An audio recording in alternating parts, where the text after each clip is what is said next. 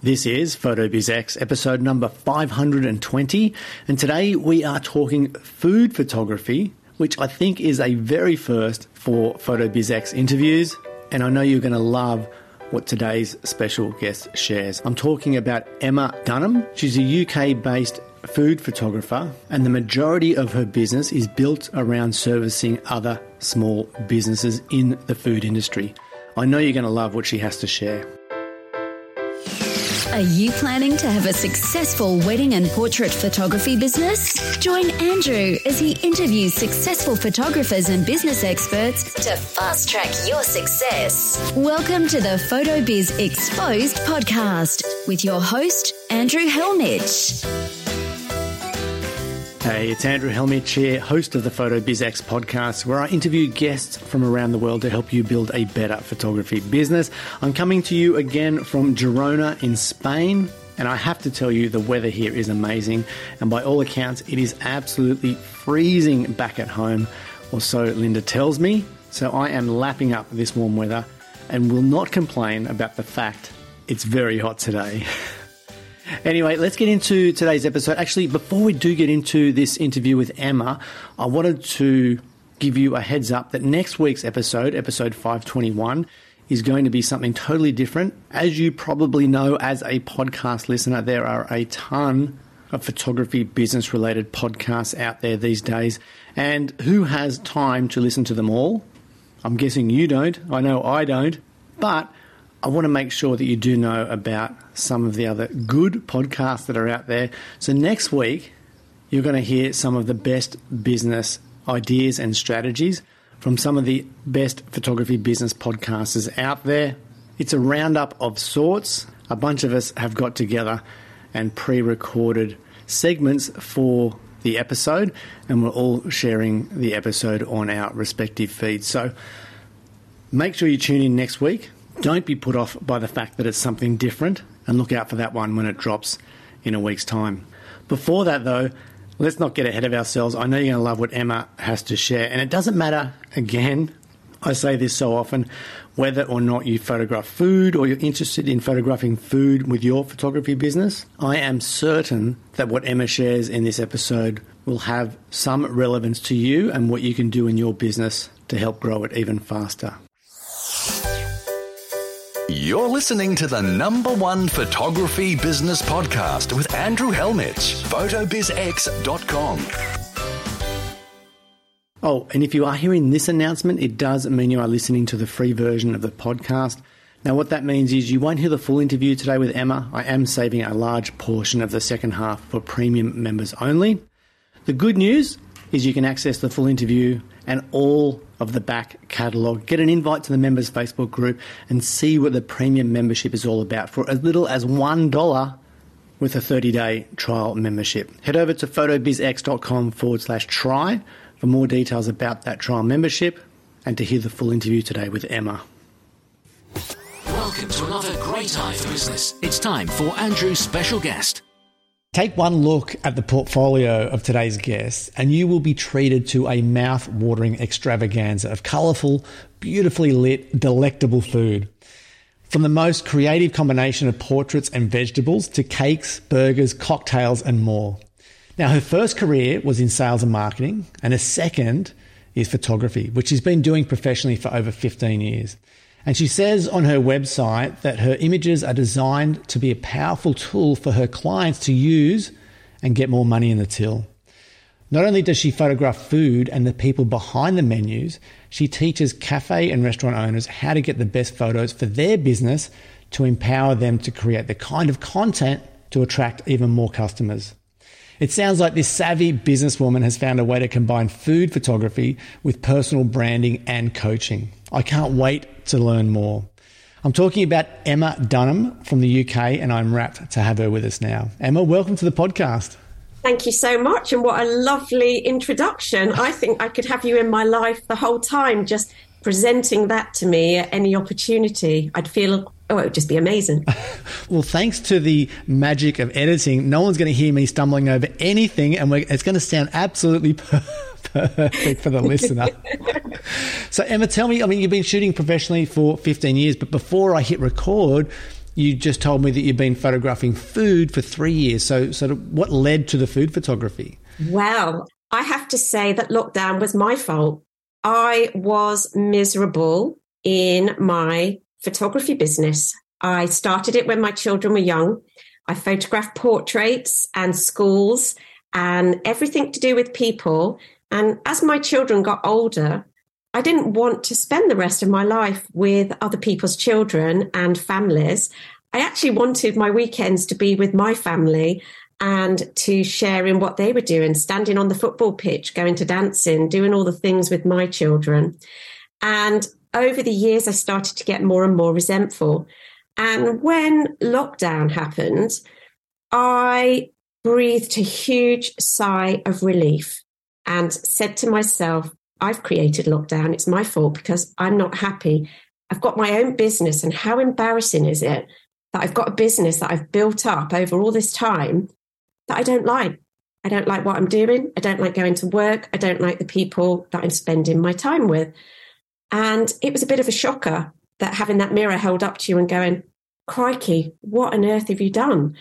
So lockdown came about and I decided this was my only golden opportunity to change, to jump lanes, to change what I do and start as a food photographer.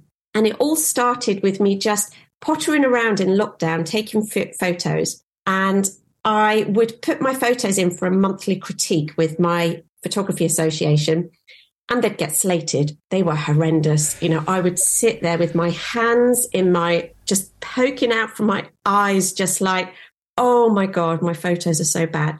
So I just learned, I carried on going. I just went, right, I'm going to nail this to the point that the critiques got less harsh. I then started to win a few. Hey, you got highly commended this month. Well done. It was like, oh my goodness, it's getting better.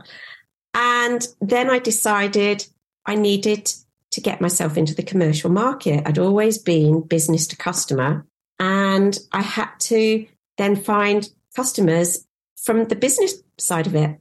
Had not got a single lead, a single clue what I was doing, nothing. I started absolutely from scratch. So I started on LinkedIn I teamed up with the fantastic Jeff Brown, the photographer's mentor, and he got me set up on LinkedIn. I started with 75 contacts two and a half years ago, and no, maybe coming up to three. And I had 75 contacts that were probably mostly my family and good friends. And after I posted consistently for two years on LinkedIn, I'm now at 12,000 LinkedIn connections. My business predominantly all comes from LinkedIn. And I'm still training and learning and critiquing. But the difference with my critiques now are I win things, I win golds, I win silvers. and uh, the last two years, I was honored to be placed in the Pink Lady Food Photography Competition, which is one of the highest accolades for a food photographer. So things just went a little bit crazy. Amazing, amazing. Take me back to when you were holding that mirror up to yourself and you like you consciously said to yourself that uh, you just don't like your business anymore. If COVID didn't hit, I know I know this is a hypothetical, you know, what would you have done? I think I would have got there eventually. I'm quite a determined person, but I don't think I would have got there in the short space of time for how I did get there because I had that time to learn, to practice, to get it wrong. You don't have the time when you're in your business to get things wrong because that's the difference of a client working with you again or not working with you again. And so I had all that time to practice and have all that harsh criticism on how bad my photos were. And I could have quite easily slunk off and just gone back to families and just said, oh, it's just easier here. I know what I'm doing. But I had to keep reminding myself I didn't get the joy from it. And the joy or the profit, really. You know, someone wanted a passport photo, hey, come in. Yeah, sure, have a passport photo. Now I have an absolute minimum of anyone coming into the studio, and I'm happy to turn people away because I feel really confident in where I've moved the business to. So good. So you still love photography. Like it didn't sound like you even considered going back to sales or marketing. No, it was still always photography. But whenever I had a spare moment and we did lockdown um, photography competitions, um, I photographed everything with food. And I just realized, you know, it's like, how much more obvious can the universe be to me to say, just look at what you're doing, look at what you're photographing, you know, get the hint. We're really showing you a really strong message. Get the hint. So good. I want to dive into LinkedIn and how you make these connections and how you've developed the business. But give us a snapshot of your business now. Like, what are clients spending with you for a, a session, or is it a single session, or is it normally a package? That's a really good point. They can have a single session with me, which is between 1500 and 2000 pounds. That is a day with me. I do offer a half day at 995, but realistically, it's not a great one that people will take. They can get so much more out of that. Um, they get a Pinterest board created for them. I build all the sets before I go to them, or they come to me. I show them videos. I give them a lot of time and attention beforehand, but they do pay 1500 to 2000 for my services as a one off. If they want to book the annual package, they get one free. And then they pay me 25% up front, and then they just pay the rest a week before each of those sessions. I also have a couple of recurring clients that book me every month. They are new startups. They're trying to get their food done. They're trying to create the recipes at the same time. And they call me in and we do four or five food um, for for them each month, which is great. And it's all on their packaging, and it all gets sent out, and it's lovely. I see myself in supermarkets, not me. I don't have to see my own face. I see the food I've photographed in supermarkets and online, and and that is a lovely, lovely feeling. Wow. Okay, great. So 1500 to 2000 generally as a general number. And how many sessions per week or per month are you looking to book? I look at the moment. When I first went into this, I was looking at one to two per week. So I could really maximize on getting out there and seeing as many people as possible. I now look at one as a maximum per week because I want to do it really well. And also, I have other things that I work on as well. I've written a book, I um, run an academy. So I've got other things as well that add to my pot of gold. But at the moment, it's one session a week, which in my ripe old age, um, no one can see that on a podcast. That's okay. um, it's good. You know, as we mentioned before, the knees get a bit dodgy, the back is a bit bad. And to be trying to up the amount I photograph is crazy as I get older. I want to still make money from photography, but look at all the different sources and all the different passive income and recurring income that that I can do and that makes a lot more sense to me. I love it. I love it. Okay, so so with the photography alone, I mean, we're looking at if I do a conversion from UK pounds to US dollars, it's a, you know, up to ten thousand dollars a month US, which is fantastic. And then you've got the other income sources as well. So tell me about the actual clients. You know, I mean, I assume they were cafe and restaurant owners. Was I right in that assumption? Well, I always thought it would be chefs that would hire me. But what I tend to find is I've got a really big mix. I've got those people in lockdown. So things changed slightly with lockdown. People came out of their corporate businesses and decided to set up on their own. So the first people I was getting to book with me just after lockdown were afternoon tea makers, fudge and delightfully uh, delicious bites that came out, like tray bakes. Um, so here was me thinking, I'll be in restaurants and I'll be doing everything there. But it was a lot of people that were starting at home and doing things at home. And going forward now, I work with a lot of startups or people that are just online and they're doing home delivery. So the amount of restaurants and cafes I'm in is not as high as I actually imagined at the beginning. It's the people that need the really good photos online that sells their business. Whereas a cafe can kind of wing it a little bit if you're walking past or you're eating something delicious. If you're running a home delivery new build, you've got to have good imagery or you can't charge the premium prices for the food that they're looking to achieve on these sites. It. Okay, so it sounds like a lot of these businesses are also popping up because of COVID or since COVID. Yeah. Right. But so when I look at your gallery, your portfolio, which is incredible, you know, I can understand, you know, maybe sure cakes and treats getting made at home and getting delivered, but I'm seeing lots of, you know, cocktails and actual meals, you know, pancake stack, things like that. Are they for the same kinds of small businesses? They are. What I tend to do is if I'm doing a meal for someone, I always try and get a few different shots out of the meal. If you're creating a meal for your friends and family, or you mean for a client? For a client. So if they had a, one of my clients has a Buddha bowl, which is tofu and broccoli and all these amazing stuff in a bowl. I will then try and do them some shots with just the ingredients, just the bowl, with a hand in the bowl, so that rather than them having one shot for everything they do, they've got five shots. So some of the shots that you'll see on my website are ones that then that are not necessarily their commercial image that's on the front of their packaging, but it might be an extra shot that I've done to help them with the blueberries, the maple syrup, the pancake itself for a baker.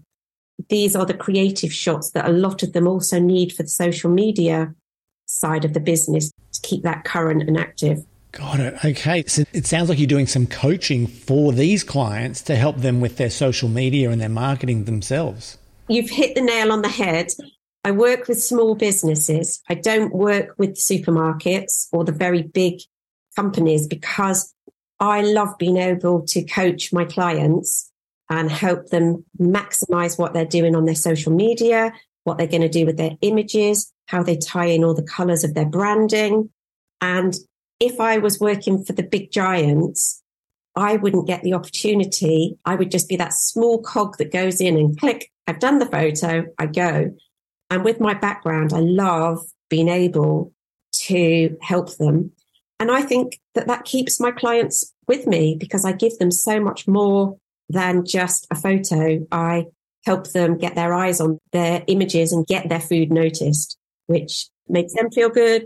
so good. So this is remarkably similar, different genre to what uh, Anne was doing, who I interviewed a week or two ago. So, so, is that Jeff's influence, or did you and Anne come up with these things yourself and develop that into your business, and just happen to be, you know, friends and doing the same thing at the same time?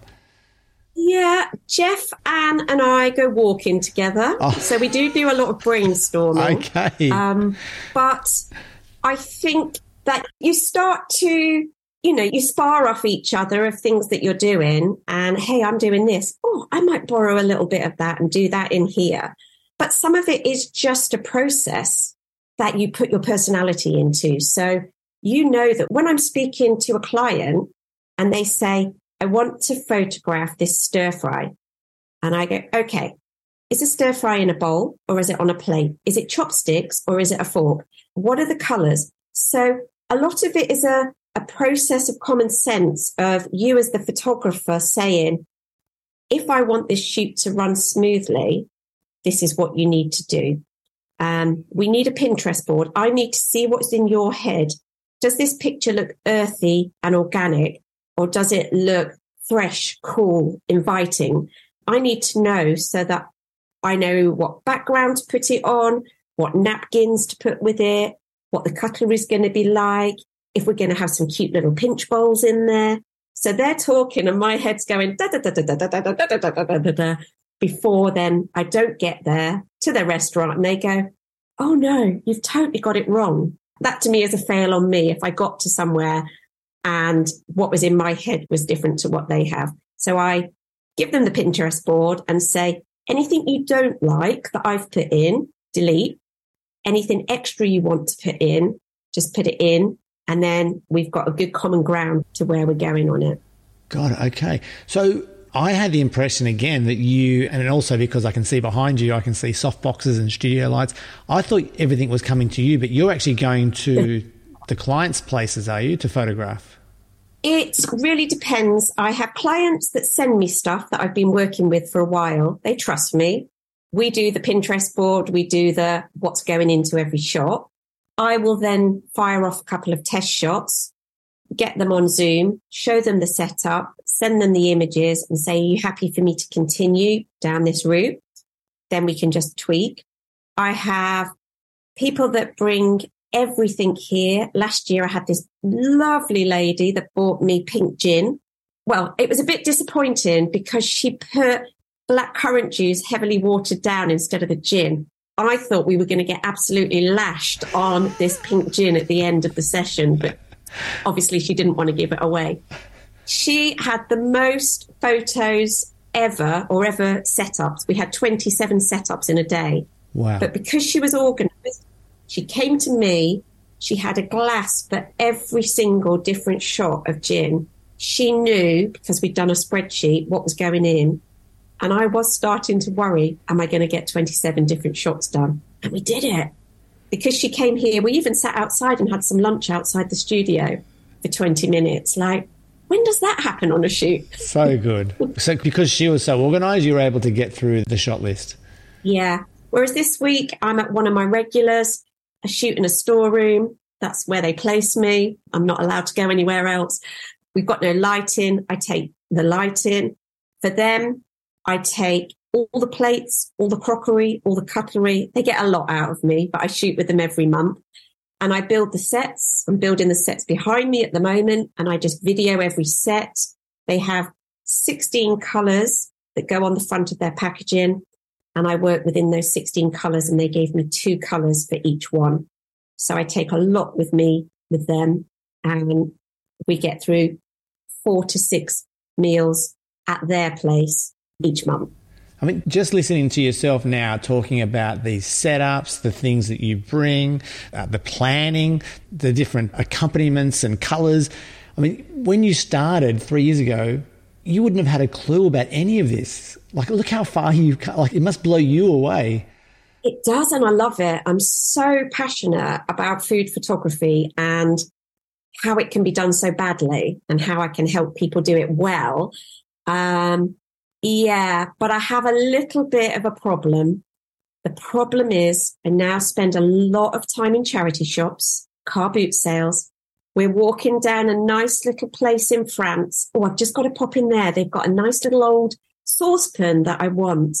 I've now got a shed in the garden that is my prop shed, not a not a little shelf. I've got a shed full of everything you could ever need. And the running joke with the guys I'm with this week is, have you got one of, of course you've got that. Have you got, of course you've got one of those. It's like, if I haven't, I'm going to get it. I'm going to find it and I'm going to get it. So, slight issue with food photography. You end up rummaging through everything you can to get all these things to photograph the food for. It's fantastic. So good. So, is everything all inclusive when you price a job? So, you know, you quote your 1500 to 2000 pounds for the day session and they get all that and they just get as many images as you are capable of creating in the day? I push towards that unless they have a strict budget. They could have a limited amount of photos. For me personally, I always push the highest package that I can, which 99.9% of the time people take it because I say to them, everything in your gallery is yours. So they don't have to sit and go through the time for them and the time for me to sit through that gallery and choose what they want. And bearing in mind, I add a lot of extra value by giving them the ingredient shot, the stack of pancakes, the this, the that. Um, they want it all when they see it. So predominantly most of the time I give everything. I don't want to start with the, oh, well, you had a couple of extra shots there because I don't think that's a really nice feeling for a premium brand out there to be charged a little extra for for something else. That's the way I like to work. For sure. Yeah, I understand that. So, what about the lady who turned up and wanted 27 different setups with her gin? Like, did you have to forewarn her that, hey, listen, we may not get through all 27? Yeah. I promised her all the photos from the gallery of what we could do. I said to her, if you have every shot lined up, because she said, how can we get through it? So I said, okay, everything on the same set, we photographed together. So she jiggled around the 27 shots. I mean, she kept, I've never had anyone, if all my clients were like this, I'd be home by lunchtime. You know, she knew she wanted them. Plus, she, I knew that it was important to her because she was paying out for a branding agency at the same time. And eventually, she actually dropped the branding agency because I could give her everything that she needed through the photography and she got enough out of it. But she just, she listened to what I said and she just nailed it. You know, she, she was on it. She could be my assistant any day of the week now, honestly. so good. So good. So, Emma, tell me about LinkedIn because I mean, you said earlier that that's where primarily all your clients are coming from. How do you get someone from LinkedIn to call you or email you about a price or to come and photograph their food? Like, what are the steps involved in creating clients from LinkedIn? Oh, well, this could be a whole separate podcast, but I will condense it as much as I can. But the first thing I'm going to say, which is a bit boring, is consistency. So when I first went onto LinkedIn, I gave myself a non negotiable. Have a few non negotiables in my business. One of them is I had to post on LinkedIn five times a week, regardless of whether I was going on holiday, whether I was busy, whether I was shooting, whatever happened, five days a week, I had to post on LinkedIn. And that was before scheduling. Scheduling's only just come out. So I showed up, you know, some weeks I'd be sitting there going, right, what do I talk about today? What do I talk about? And also because it was in lockdown when I started, it took me eight months to get my first client. Wow. And you were posting five times a week? Yeah. Yeah. For nothing. And to start with, very few people um, actually talking to me. You know, I'm I'm talking to myself for weeks, months. Hey, this is what I'm doing. Hey, look at this. Isn't this great? Wow. Nothing nothing. You know, occasionally my mum or dad might put, "Oh yeah, doing great," you know, but oh, it was it was quite brutal, and I think that is the point. You need a structure of people around you that tell you to keep going. Someone that's not your partner, and someone that is not really a friend, someone in business that are like minded like you that just say, just keep going. Just keep going. Wow. I am keeping going. I am keeping going. Yeah. Eight months is a long time to see no results. Yeah.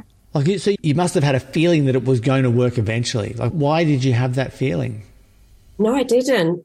I just knew I loved it. I just knew it brought me joy. Yeah, but, but then why not leave LinkedIn and start posting on Facebook or Instagram or go and network or direct outreach? Like, why did you stay with LinkedIn?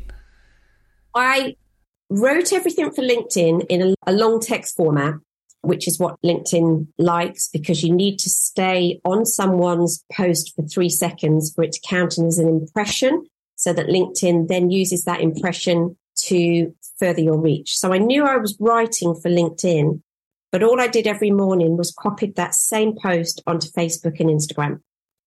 And Facebook and Instagram got the same kind of likes and comments that I got on LinkedIn. But then the difference with LinkedIn is every week I was targeting all the chefs, restaurants, cafes, and I was building my audience, which I couldn't do on Insta, um, which I couldn't do on Instagram and Facebook. I could only do that on LinkedIn. So by the time I'm starting to get all of these inquiries, my my connections were well, so far ahead of where they were on Instagram and, and Facebook. It couldn't grow like that on Instagram and Facebook. And also, the people on Instagram and Facebook don't want to pay £1,500 for a shoot. I've never, ever, ever had a client from Instagram, but I've got my staunch people out there that will tell me how great my food photography is, but no one has ever paid me any money for it. So they still get my LinkedIn post copied over to them it's too long for Instagram. I don't care because they're not they're not paying me any money. Right. So they're not getting any more of my time. So why even post to Instagram at all and Facebook? Like why do that at all? Because when you're getting stalked and people are looking for you, they go, I'm looking for a food photographer, but I want someone that's current and doing things at the moment. If, for example, Instagram is a very good place to find a food photographer or a photographer of any genre, and then people always check when the last time was that they posted. So if people can see that I've posted five times a week, I'm not particularly fussed on the vanity stats of how many people have liked it and commented on it.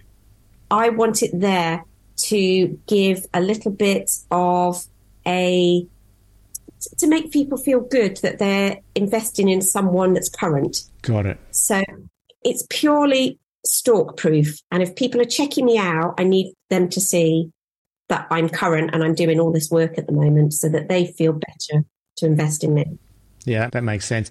So if you've got this long form copy that you're using for LinkedIn, did you also utilize that same copy and images as a blog post on your website for SEO? Premium members of PhotoBiz Exposed hear more of the best photography business strategies from every guest. so good, so good. Emma, you've been amazing. I've got two questions I want to finish off with one on AI and one about your challenge, your five day challenge that you alluded to earlier. But first of all, where is the best place for the listener to see your incredible photography? Well, LinkedIn, of course. Uh, of course. I have to say LinkedIn first. Uh, website, my website is emmadunham.co.uk. I'm also on Instagram. I'm also on Facebook. I don't do TikTok. Um, sorry, everyone. Um, but yeah, find me on LinkedIn, guys, and connect with me. Let's make our connections increase together. so you've got no qualms about connecting with other photographers? I don't because my Food Photography Academy trains photographers how to take food photos. So for me, a huge part of my connections now since I decided to go into the food photography training side is for photographers. So they are actively finding me and I'm, I'm actively finding them. Okay, so tell me about this academy. What is it? How do people learn from you? So when I go back my meager three years of swapping lanes into food photography, I did not know where to start in the commercial sector. I didn't know where to start on lighting, on props, on anything. And I spent a huge amount of time researching everything and going through so much stuff, took so much time, which I had in lockdown. People don't have that time anymore. So I decided that once I was up and running and it was working for me and I built something up from scratch that worked, that I would then train it to other photographers. And so I run a five day challenge for them to learn a few little nuggets about how it works, like today with things that we're saying.